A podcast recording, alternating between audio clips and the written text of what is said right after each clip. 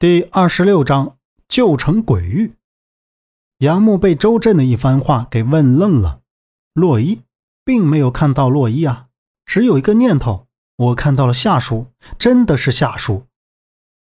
周震说道：“我追着那个人，半路就不见了。当返回来时，你已经不在那儿了。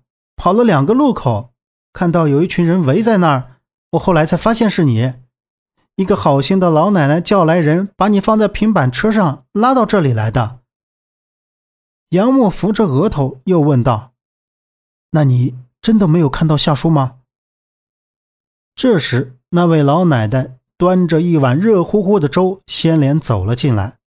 老奶奶眉目慈祥，和蔼可亲，个头不高，有一点腿瘸。她看到两个小青年，分外的欣喜，笑容满面的走到炕边。把手里的那碗粥缓缓地向杨木面前送着。周震看着，立刻上前接过来，连声说道：“奶奶辛苦了，来，杨木接着。”然后转身对那位奶奶又说道：“奶奶别忙活了，他没事，您快去休息吧，谢谢您。”扶着老奶奶就往外走。谢谢奶奶，杨木也连声道谢，目送着老奶奶。周震把老奶奶送到门外，就跑了进来，凑到杨木面前，轻声说道：“杨木，你知道这是哪家吗？”杨木愣住，摇着头，心里还寻思着周震今日是怎么回事，这说话竟还绕起了弯子。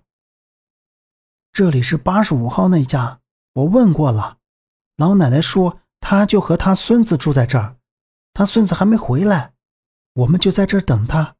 这下可以问个清楚。周震目视着杨木，看来这趟算是没白来。眼看就到下午，老奶奶说今晚上做几个菜，不让他们走了。这正好也合了他们的心意。此时的杨木正坐在院子里的小竹椅上，仰头看着石砌的墙头上几只乱飞的苍蝇。周震则是跟着老奶奶搭下手，简单的帮帮忙。就在饭都上了桌，碗筷准备好时，砖红色的大门吱呀一声被推了开来。从门口气喘吁吁、跌跌撞撞的快步进来一个人，嘴里还喊着：“奶奶，奶奶！”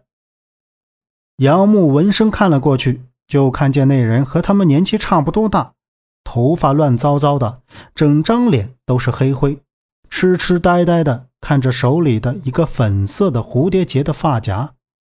没错，这就是上午在港口看到的那个鬼鬼祟祟的人。周震从屋里走了出来，一看见他手里的东西，便激动的去抢，那人却紧紧的握在手里。周震大喝：“杨木，别让他跑了！他手里的是洛伊的东西。”两个人好不容易从那人手里把洛伊的发卡抢了回来，追问他是从哪里来的，却怎么也问不出来。老奶奶见状前去阻拦，她说自己的孙子得了痴呆病，没钱治，现在是越来越严重，请他们不要再强迫他了。杨木和周震瞅着那个叫大强的孙子，看样子是问不出什么了，只好作罢。一个晚上，两个人都没怎么睡，总感觉那大强子会跑了。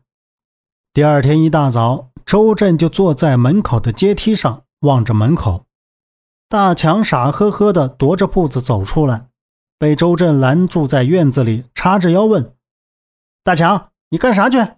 我问你，是不是你把那打火机寄到了北京去的？还有那发夹，你是从哪里来的？”杨木听到声音，赶紧出来把周震拉到一边：“别吵醒奶奶，出去问。”说着，便把大强拉出院子。周震和杨木一个左边，一个右边。将大强堵在墙边。坏人，坏人！大强瞟着他们，既害怕又不敢大声喊，双手揉搓着自己的衣角，喃喃自语：“我问你，你是不是把一个打火机寄到北京去了？”周震扶着墙，指着低着头的大强喝道。就在这时，大强突然眼神一瞥，用力把周震推开，撒腿就跑。